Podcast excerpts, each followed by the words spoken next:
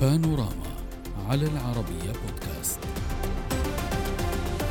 عاد وثائقي خاص للعربية بعنوان محاكم التفكير حول المفكر العربي نصر حامد أبو زيد تتبع خطوط حملة التكفير الشرسة التي شنتها جماعات الإسلام السياسي ضد شخص نصر حامد أبو زيد. وكيف أراد البعض تفريقه عن زوجته تحت دعوى قانون الحسبة ومحاولة الآخرين هدر دمه ليجد نفسه مضطرا لمغادرة وطنه. ليواصل من غربته التصدي لهجوم المتطرفين واستئناف المعركة القضائية القضائية أساتذة شاركوا كتاب وأساتذة شاركوا في الوثائقي وأوضحوا أن كتاب أبو زيد مفهوم النص أثار اهتمامات دارسي اللغة والأدب والدراسات الإسلامية بشكل كبير. كما كشف الوثائقي اندلاع خلافات كثيرة وسجالات داخل مصر بسبب كتاب أبو زيد نقد الخطاب الديني الذي انتقد فيه الخطاب الديني الذي كان يستخدم من قبل شركة توظيف الأموال لاستقطاب الناس. نناقش هذا الملف مع ضيوفنا هنا في الاستوديو فهد الشقيران الباحث الصحفي السعودي. أهلا بك أستاذ فهد. ومعنا من القاهرة فريده شوبشي الكاتبه الصحفيه وعضو البرلمان المصري. أهلا بكم ضيفاي واسمح لي أن أبدأ هنا في الاستوديو معك سيد فهد. سيد فهد آه لماذا أحدث هذا الوثائقي وأعاد من جديد؟ هو في الواقع ضجة حول من انقسم الشارع على تسميته بين المفكر التنويري وآخرون آه وصفوا بالملحد آه نعم. لماذا هذه الضجة لازالت موجودة وعبر عقود؟ نصر حامد أبو زيد هو ظاهرة وعلامة وفقيه وشيخ وفيلسوف جمع بين كل هذه الصفات وظاهرة وهو فريد في منهاجه الذي وضع ويذكرني ذلك ب آه، الفلاسفة الكبار الذين مروا على تاريخ البشرية من الإيطالي هولباخ إلى أدرنو وغيرهم من الفلاسفة. وغاليليو كوبرنيكوس كلهم كفروا أو قتلوا أو قطعت ألسنتهم. هذه طبيعة الأمور بالنسبة للمجتمعات المتخلفة التي لم تدخل عصر الأنوار. من بينهم الكتاب الذي غير وجه البشرية مقالة في المنهج لرينيه ديكارت في القرن السادس عشر والذي طورد أيضا على هذا الكتاب لأنه طرح منهجا جديدا في البحث عن الحقيقة. كذلك نصر أبو زيد. نصر أبو زيد طرح منهج مختلف في البحث عن في بحث في بحوث الدراسات ولكن الإسلامية. مختلف من حيث ماذا؟ يعني هل مثلا اقترب من نقاط حساسة؟ لم يقترب من نقاط حساسة وإنما آه، طرح طرحا عقلانيا من داخل الدائرة الدينية الإسلامية وبأدوات الشريعة الإسلامية المحكمة.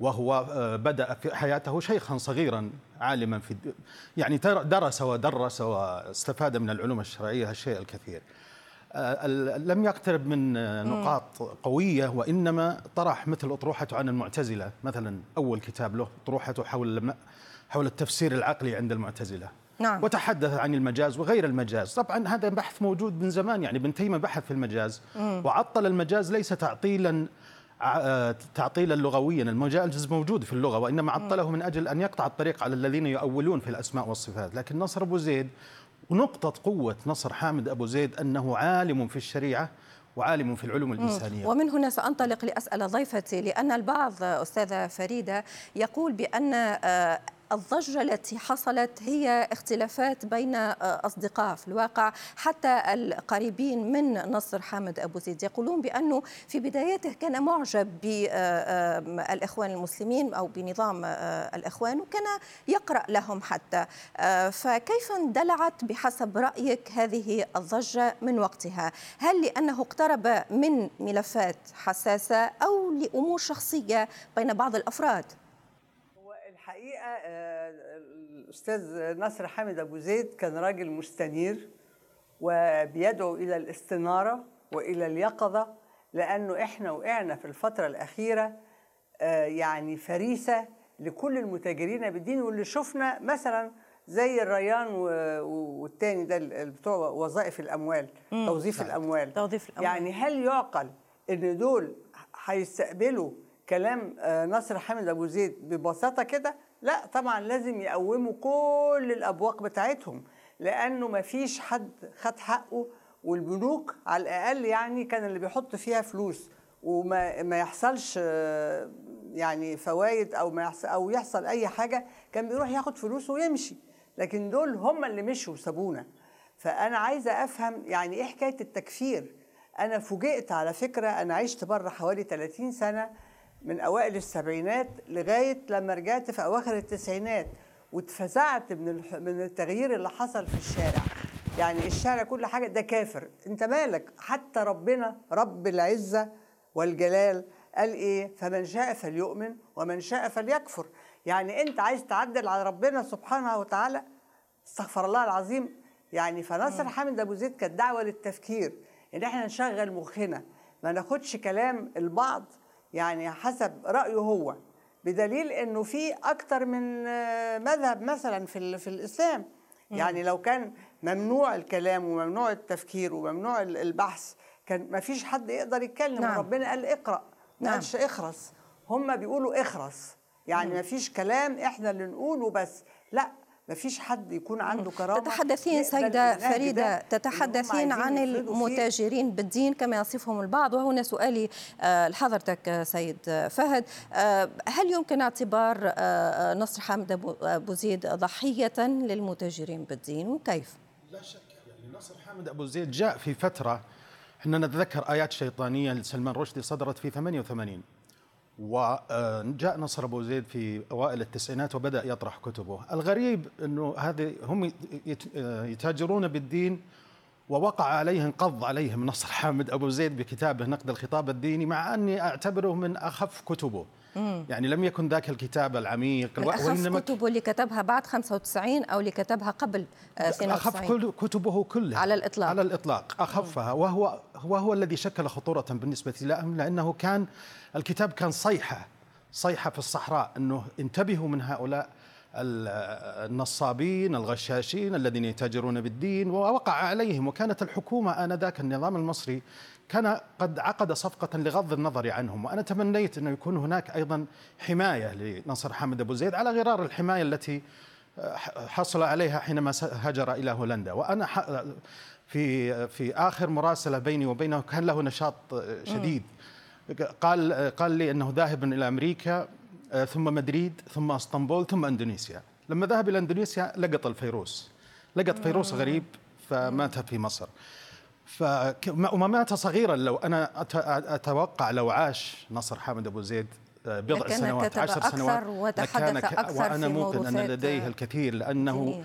لأن ما كتبه كتبه آه، يعني ليس هذا أقصى ما ما لدى نصر حامد أبو زيد. من يعرف نصر حامد أبو زيد يعرف إن هذا ليس هذا أقصى ما. ولكن سيدة فريدة آه، رغم كل هذه الكتابات ورغم آه، كل آه، هذه النقاشات إلا أن موضوع التطرف والتكفير الذي نددت به منذ قليل لا زال موجود أين المشكلة؟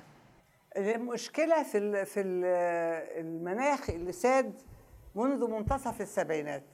إنه أنا أتكلم وأنت تخرس. ما أنا بقول لك يعني ربنا قال اقرأ هم قالوا اخرس.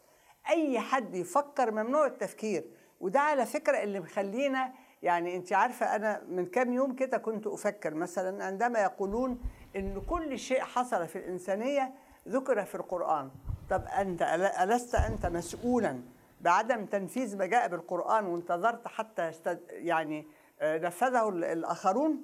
يعني إحنا ما فيش حاجة مش واخدينها من الغرب. كل حاجة إحنا واخدينها من الغرب. أي حاجة تقدم يعني سيارة تليفون موبايل كمبيوتر أي حاجة. هي الفكرة إنه بقى فيه جو قمعي مرعب باسم الدين مع إن الدين مش كده خالص. يعني أنت بتحاكمني أنا أنا يعني مع إنه ربنا يحاكمني آه ويبقى الدين مش مظهر. مش أنت تلاقيني مثلا لابسة لبس معين بتصرف بطريقة معينة آه، بقول كلام معين يبقى أنا خلاص بقى لا محدش يقدر يعرف ربنا وحده يعلم خائنة الأعين وما تخفي الصدور. فين؟ ده على فكرة دول بعدوا عن الدين خالص. يعني نصر حامد أبو زيد كان راجل فعلا مسلم ومؤمن ومؤمن ب ب آه، يعني آه، عظمة الدين الإسلامي في إتاحة الفرصة للتفكير يعني واتاحه الفرصة للعمل. ما حدش فيهم ابدا قال قل أعملوا فسار الله عملكم ورسوله والمؤمنون. كله لا اعمل اللي أنا عايزه. لا مش كده. وبعدين نقلونا إلى تشويه الإسلام. نعم. يعني الإسلام أنت لما تلاقي واحد مش عاجبك تقتله وبعدين تصلي ركعتين خلاص يروح. وفي هذا وفي هذا. الإطار. صحيح ولكن صحيح ولكن كيف التصدي؟ آه، لمثل هكذا تيارات أستاذ فهد يعني اليوم هناك كتابات ولكن هناك كذلك وثائقيات كالتي تابعناها نعم. آه، ما الآلية الأجدى التي يجب اتباعها؟ هناك كذلك مناهج دراسية مثلا. نعم. آه، للتصدي لهذه التيارات الهجوم. أنا تمنيت من نصر حامد أبو زيد أن لا يكتب رسالته اللي قد نشرها في روز اليوسف اللي كان فيها نوع من نوع كأنه انصاع قليلا لطلبات بعض المتشددين. أنا تمنيت أنه إذا هاجموه هجوما واحدا أن يكتب عنهم كتابين.